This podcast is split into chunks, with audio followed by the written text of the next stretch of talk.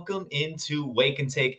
It's your boy Jason, and we have so much to talk about today. We've got news about Jonathan Taylor requesting a trade. We've got injury news for Garrett Wilson, Kenneth Walker, Zach Charbonnet, and more. Plenty of football to talk about today.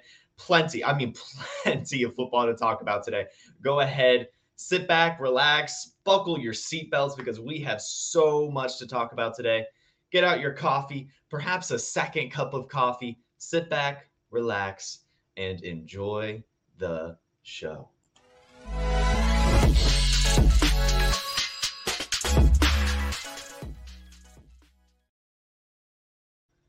All right, and we're going to start things off with a little clip here. We're going to talk about John Metchie. Here's a video. Check him out. There's one cut, two cuts. Boom, wide open. And that's what you love to see from John Metchie now that he has been cleared, has beaten the cancer, uh, and is good to go. One of the big things we loved about him coming out of college, of course, was his route running skills. And you just saw it there on that video. It's fantastic. I'm glad to see him back. And I really do think he's going to be something else. I really, really do. Now, let's go ahead and just get into the news because, like I said, we have so much to talk about today. So much to talk about today. We'll start with Sony Michel. Sony Michel has announced his retirement. Earlier this offseason, he signed a one year deal with the Rams to assumably be the backup running back um, and going back to them. But it is over. It is over. Unfortunately, in response to this, the Rams did sign Royce Freeman. Uh, not that he's very good anymore, but that's just some added depth. Again, I think it does show that you know Kyren Williams isn't going to be really a thing anymore, uh, and Zach Evans probably won't really be a thing either. Um, but just a little bit about Michel, you know, just you know, he was never had a thousand yards as a runner, but still was pretty instrumental to two Super Bowl rings that he helped get the Patriots and the Rams. And for the Patriots in particular, in the three playoff games he played with the Patriots in the 2018 Super Bowl run, he had 336 yards and six touchdowns across those three games. And really, most of the, all the touchdowns came in the first two games because in that Super Bowl, uh, it wasn't it wasn't really that many points scored. So, um, you know, so uh, a player I liked, former first round pick. You know, sad to see him go, but good for him. Best of luck on your next ventures. Next up, let's go ahead and talk about. No, screw it we'll talk about Jonathan Taylor, right? He requested a trade this weekend, and man, there is so much to talk about here. So much. So much because it is just a wild, wild story. And bear with me here. I've got a new setup. I've moved into a new apartment. I've got to figure out why I'm yellow, but that is not today's problem. That is another day's problem. Um, but over here, he started, well, it started as we know, this offseason, a couple weeks ago, he was he landed on the pup list. He was physically unable to perform. This was due to him failing a team physical, and it seems to be some other extenuating circumstances where Jonathan Taylor seems to be wanting to get himself a nice little contract. Of course, that makes sense. He's been one of the best running backs in the NFL since his arrival in the league. And even in college, he had three 2,000 yard seasons at Michigan State. So, an incredibly, incredibly talented runner who deserves a ton of money. But in the current running back landscape, it's hard to get that. So, he is fighting with owner Jim Irsay and the rest of the front office. His agent has even come out and said that the relationship between the two is terrible. So, it's not looking good in terms of getting a contract and definitely not looking good in terms of long term prospects for Jonathan Taylor on the Colts, given this trade request. So let's go ahead and just talk about a little bit of what happened. Um, first off, I want to credit Nate Atkins on Twitter. He pointed out that the ankle surgery that Jonathan Taylor did have was in January and it was an arthroscopic debridement. And that is more so a cleanup procedure that should only carry a two to four week recovery window. It's now been six months and he's now on this pup list. So it, again, that kind of lends to that there's something else going on. Yes, he failed the physical, um, potent, supposedly, uh, but given that he should have already recovered from that ankle injury, there's just so many other things going on. And then it came out that he had a meeting with Irsay, and immediately after that meeting, he requested a trade.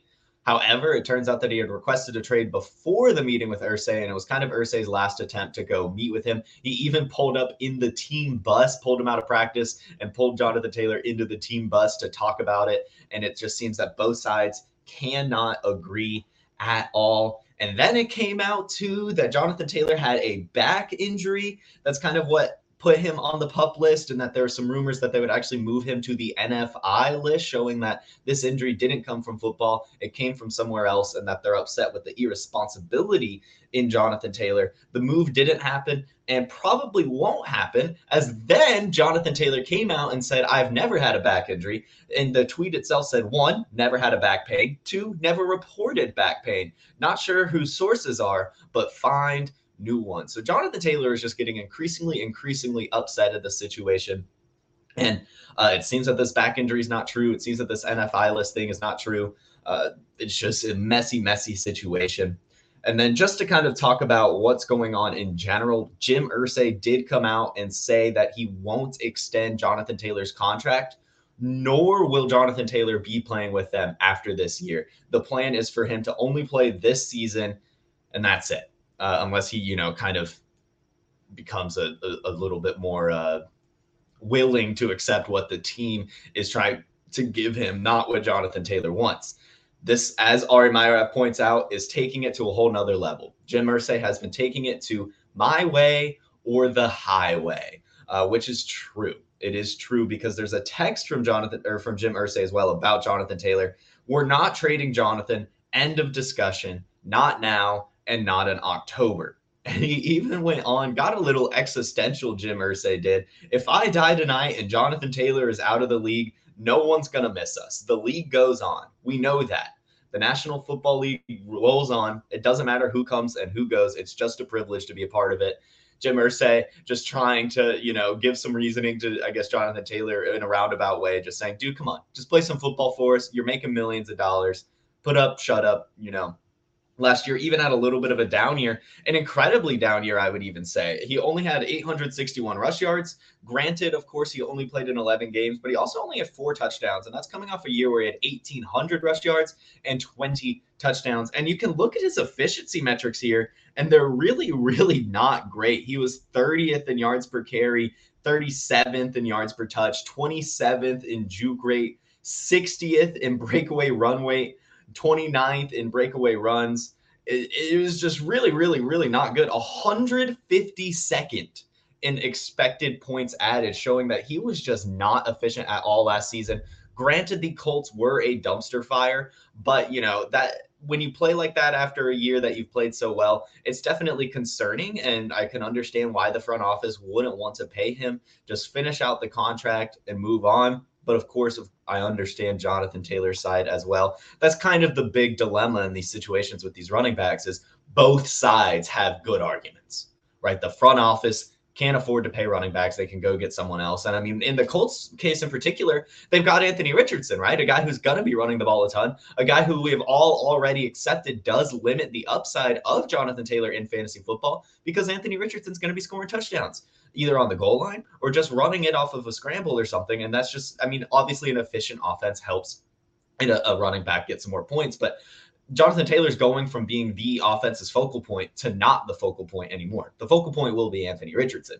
And so it, it was already a worse scenario for Jonathan Taylor. And now it looks even, even murkier and gross. I think a new team would be better for him. But it does seem, as Jim Irsay is saying, that he doesn't want to trade him at all this season. He just wants to finish this year and have him. It does seem that this is the end of the line for the Colts. This will be his last season before going somewhere else and we'll have and we're yet to see how that'll go. It kind of makes sense that the Colts would need him this year as Anthony Richardson is learning, of course, and they'll probably have Gardner Minshew out for a couple games. So having a good run game will be really, really important. Keep the clock running, get some extra yardage. You know, just it, it's a it's a it's a focal point of an offense, especially one with a learning quarterback. So it's important for them to have them have him this last year, and I'm sure they will try to make him happy in some regard. But ultimately, ultimately, this is probably the last year on the Colts, and Jonathan Taylor overall is not going to be happy this season, which means I'm probably staying away from him. I'm probably just staying away from Jonathan Taylor this year. I think that there's enough running backs out there, especially after where he's going, that you could be fine. I mean, you could take Najee Harris after him, you could take Breece Hall after him. Uh, and I mean, you could even make an argument that, you know, the Isiah Pacheco's of the world in that kind of range, the Rachaad Whites maybe might even perform similarly. So Jonathan Taylor, I'm staying away from. Looking rough and sort of the Colts situation. Doesn't seem like he'll be traded.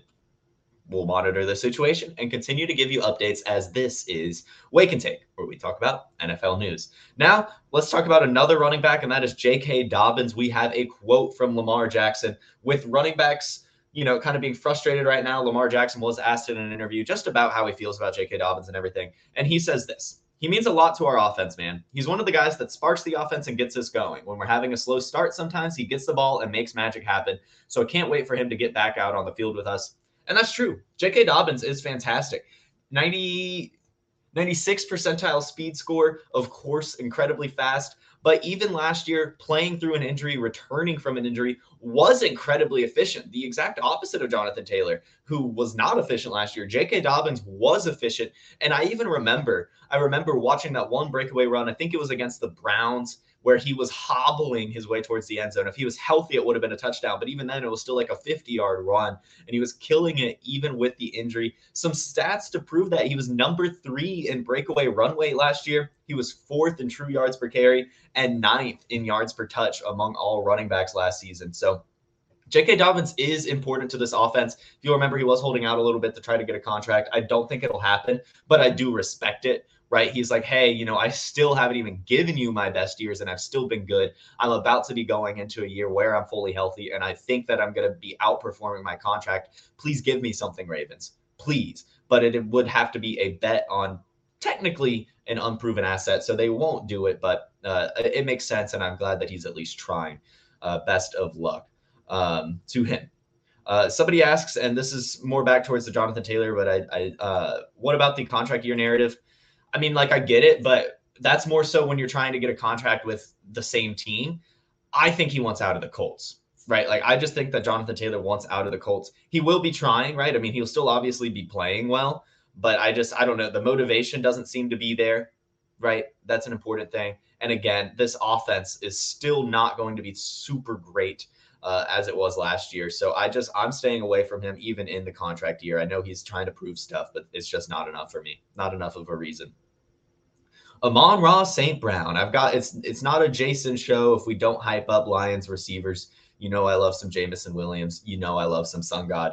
Amon-Ra St. Brown. There's a, a quote right now. This is Justin Rogers on Twitter. He was speaking with Kalif Raymond after practice and talked to Raymond. And after, while he was talking to Raymond, Amon-Ra St. Brown walked by, and Raymond said, That guy is the hardest worker I've ever seen, and it's not even close. I can't beat him, and I'm trying. And, he, and uh, Justin Rogers says, remarkable if you knew how much extra work Raymond puts in every day. I can't speak to how hard of a worker Kalif Raymond is, but we all know, we see it time and time again with Amon-Ra St. Brown. Dude is a dog and has dog mentality uh, and continues working non nonstop. And that is why I have him ranked so high in Dynasty. He is fantastic and will continue to be fantastic go get him if you can. I think this is the last year where you'll be able to acquire him right now. He is way better than his value suggests, going way later than he should at the beginning of third rounds, usually end of second. He should be going towards the beginning of the second, maybe even eke into the first round in full PPR league. So Amon-Ra St. Brown is a value right now, even at the expensive price tag. In Dynasty, I recommend trading for him. In redraft, I recommend trading for him. Another player you should be going out to acquire is, of course, Michael Wilson. And this is something that we have talked about a decent bit on this show. We love the opportunity that's going to present itself with Michael Wilson just because of how he profiles and the rest of the receivers on this offense. Yes, the quarterback situation is a little tough, but especially in dynasty leagues, maybe not redraft. Well, redraft probably too. You can pick him up in the waiver later in the year when it's starting to look like Kyler Murray's coming back. Don't wait for him to play a game but like what like you know a week or two before it seems Kyler Murray's going to return, go ahead and pick up some Michael Wilson because he's the only starting wide receiver on this team above five nine and above 175 pounds. It is a small receiver corps, and he's already looking good at camp. We know that Michael Wilson is 6'2, 215 pounds. So, again, completely different than the rest of the receivers. And not only is he looking good at camp, he's getting first team reps already at the Cardinals training camp. So he's already put into a really, really good position. So he's worth it right now. Incredible, incredible value in dynasty leagues, in redraft leagues. Go get yourself some Michael Wilson. His college resume, of course, is not fantastic because the last three years he suffered injuries. But even as a freshman, a freshman at Stanford, Off of 56 receptions, he had 672 yards and five touchdowns, plus some special teams yards as well. He is a good football player. It's just more so if he can stay healthy. But hopefully, with an actual NFL training camp, he's a little bit more physically able to to stay healthy. And again, that size is there. Next up, we have some injuries out of camp, and this one does suck. Both of the Seahawks running backs have suffered an injury somehow. Both of them. So before we get into this, maybe take a flyer on Kenny McIntosh as he's now going to get a ton of reps because Zach Charbonnet has a shoulder injury and is out indefinitely. And Kenneth Walker has a groin injury and is week to week, and per Pete Carroll, could be out a while. Groin injuries are easier to recover from. He's just got to stay healthy. Shoulder injuries, also for Zach Charbonnet, easy enough to recover from. I mean, we remember the 200 yard game from Dalvin Cook wearing a shoulder sling. Zach Charbonnet is no Dalvin Cook but still, both of these guys should ultimately be fine as the season rolls around. It's just important, especially in Zach Charbonnet's case, he's supposed to be getting used to this team, getting used to the NFL, and now he's being robbed of that opportunity. And Kenny McIntosh will be getting that opportunity. I'm not worried about Kenneth Walker. I'm not fading him at all. Yeah, he had a couple little tweaks come up last year, so maybe it is signs of a bigger problem coming his way. But still, at his value, given the discount that happened after the Zach Charbonnet uh, drafting, it's probably still fine to take a chance on Kenneth Walker. Zach Charbonnet, yet again, have been all offseason staying away from, not getting any Zach Charbonnet. Just don't trust it. And again, with this injury, also don't trust it. Just something doesn't seem right about Zach Charbonnet. Just it doesn't seem it just doesn't seem right. Another player that got hurt, unfortunately, is that's the wrong Wilson. Garrett Wilson, not Michael Wilson. Garrett Wilson got injured. He actually picked up a low ankle sprain at training camp. Low ankle sprains much better than high ankle sprains. Should, of course, be good by the time the season rolls around. I mean, we're getting about a month away, so it's getting closer and closer, uh, but still, he should be good. Again, the big problem with this is it's losing time to get on the same page as Aaron Rodgers. Garrett Wilson, another player I have been selling this offseason and avoiding in all redraft formats. I just don't like it. It took time for Aaron Rodgers to get used to Davante Adams. It's going to take time for him to get used to Garrett Wilson. And when you're bringing in your buddies, Allen Lazard and Randall Cobb, there's just not a lot to go around. I don't think Garrett Wilson is going to be fed in the way we all hope he will. And especially not now that he's going to be missing the, basically the rest of training camp, probably.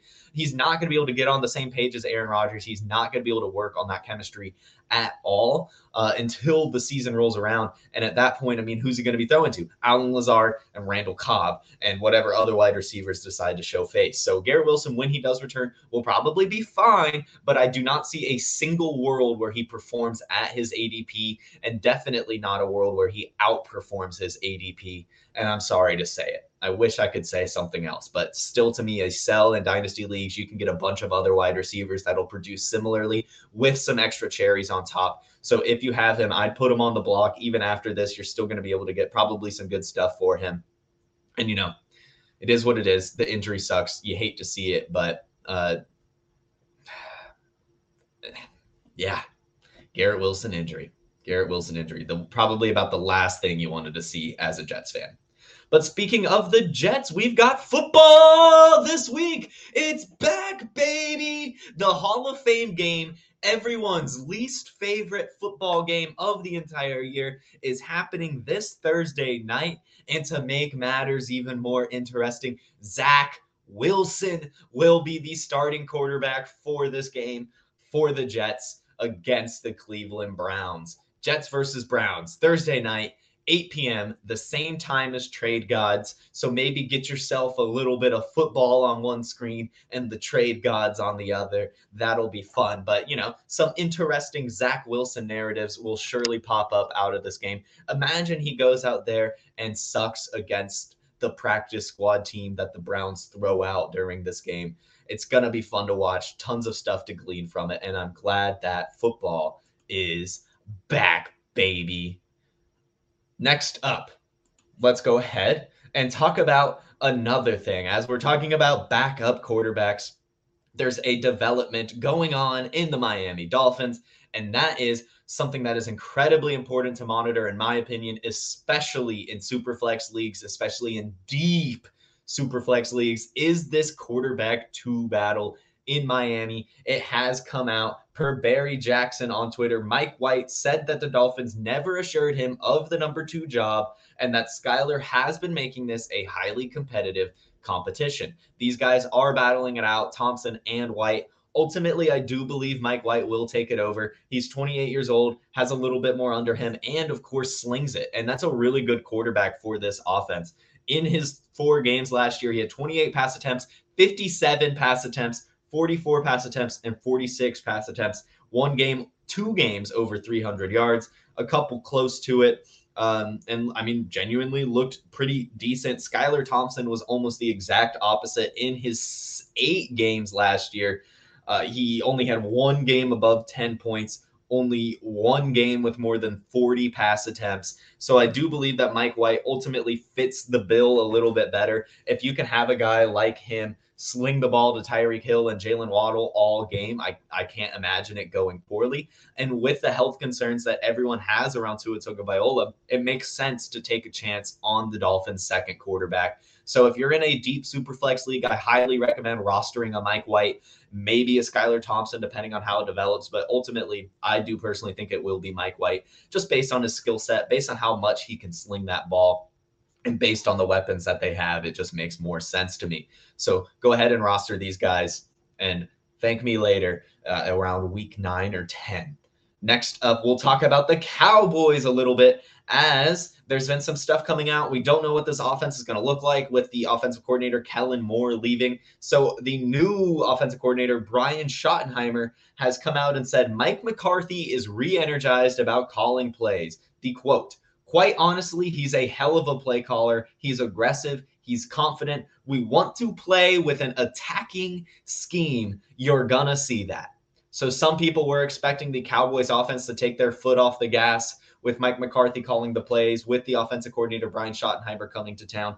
But it is looking like that they want to go all out attack, and things might not change in Dallas. It all depends on, of course, the health of Dak and if he can fix his interception problem. But I am one, for one, confident in the Cowboys, especially after hearing this. I hope that they continue to sling it because that's what makes these wide receivers on the team incredibly valuable. It's what makes Tony Pollard incredibly valuable. CeeDee Lamb in redraft leagues is a fantastic value. Not really in dynasty leagues. He's the wide receiver three. So in dynasty, you can probably sell him. But in redraft, I am drafting CeeDee Lamb. I like it a lot. I'm drafting Brandin Cooks. I'm drafting Luke Schoonmaker. And I'm probably drafting some Tony Pollard as well, depending on how the board falls. So the Cowboys offense is looking good. And CeeDee Lamb even came out and said the Cowboys' best is yet to come. And that was in response to warning the NFL and in response to his Madden rating being the 10th highest rated wide receiver in Madden. He, he came out and said that. So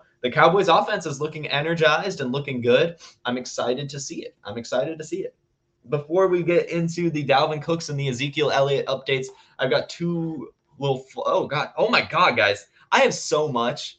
I have so much news written down. We're gonna we're gonna keep a couple stuff for the next episode.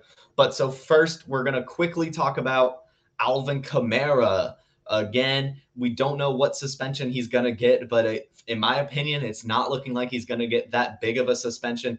And to back this up, the New Orleans website, NOLA.com, one of their news sources, uh, reported on Alvin Kamara. And Alvin Kamara says that he plans to meet in person with Roger Goodell and explain his side of the story. If that meeting happens, I don't think that this suspension is going to be long at all. I would say four games max. Uh, because you know if Roger Goodell's opening the door to letting him explain his side, I'm sure it makes a little bit of sense overall. Um, and we'll see what happens with it, right? Uh, I, he's still going to get something, at least a fine, probably at least a two game suspension, but I don't see much more than four. And I, you know, I hope that this this meeting goes well with Roger Goodell.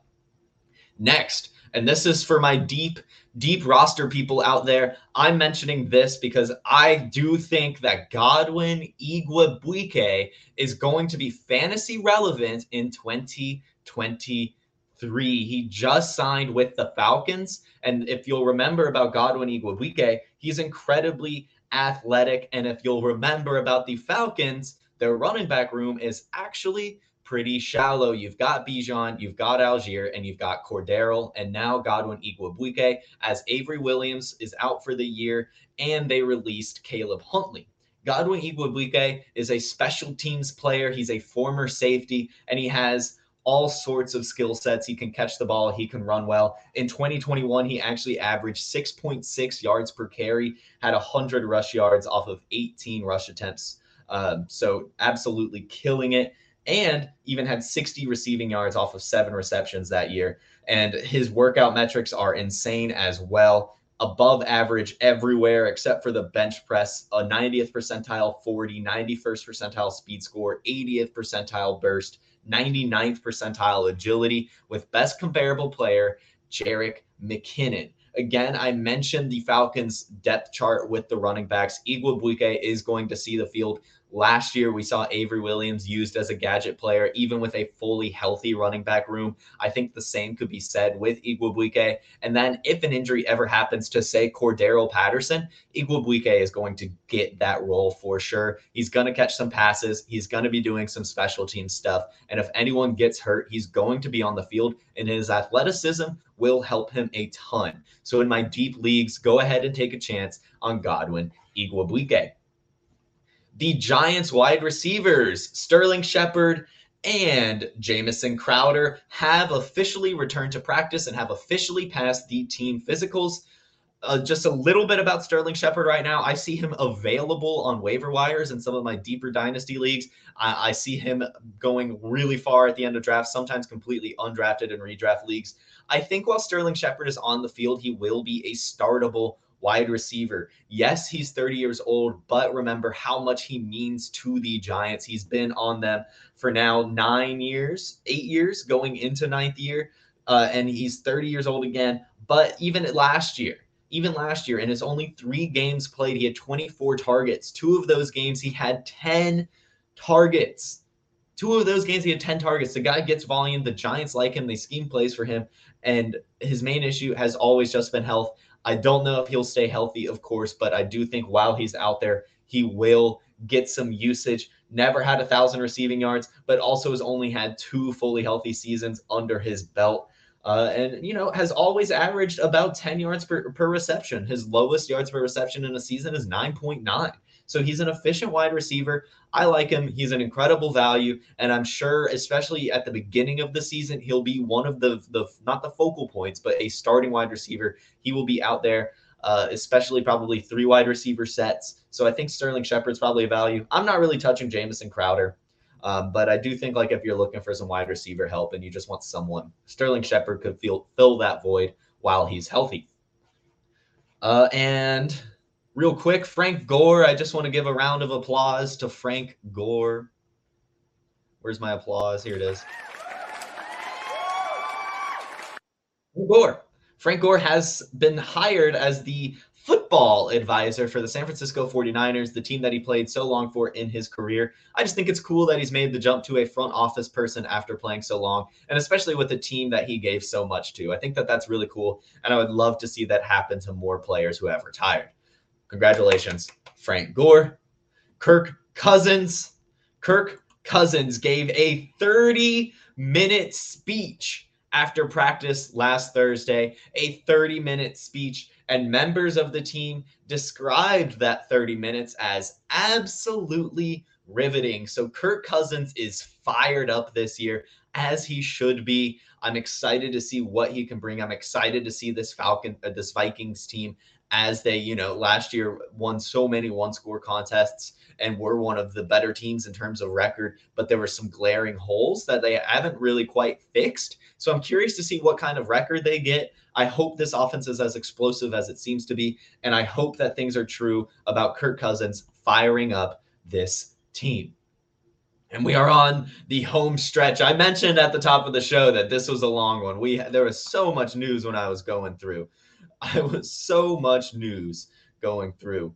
Um, but Ezekiel Elliott has visited the Patriots and it seems to have gone well. Uh, it seems to have gone really well. He's reportedly still in the Boston area a day after meeting them. I think even two days after meeting with them, to be honest, um, and is still there. He actually went out to dinner with Mac Jones. Look how funny this picture is. First off, why are they sitting on the same side of the table? And why are they just staring at the wall? These guys, I don't believe, are at the same table, but they might be. I can't tell. That might be the same table. So I guess they're they're waiting on a couple people to join their party. But it's funny that they're sitting together on the on the same side, just kind of blankly staring at the wall. I hope they had a good dinner and a, just a little bit about the Ezekiel Elliott on the Patriots. I think it makes the most sense out of who's visited. Leonard Fournette's visited, and Dalvin Cook has visited. It looks like they are heavy into bringing in someone else. And Ezekiel Elliott, to me, fits a much more complementary role to Rhamondre Stevenson than a Fournette, than a Cook would, and is probably also a little bit cheaper too.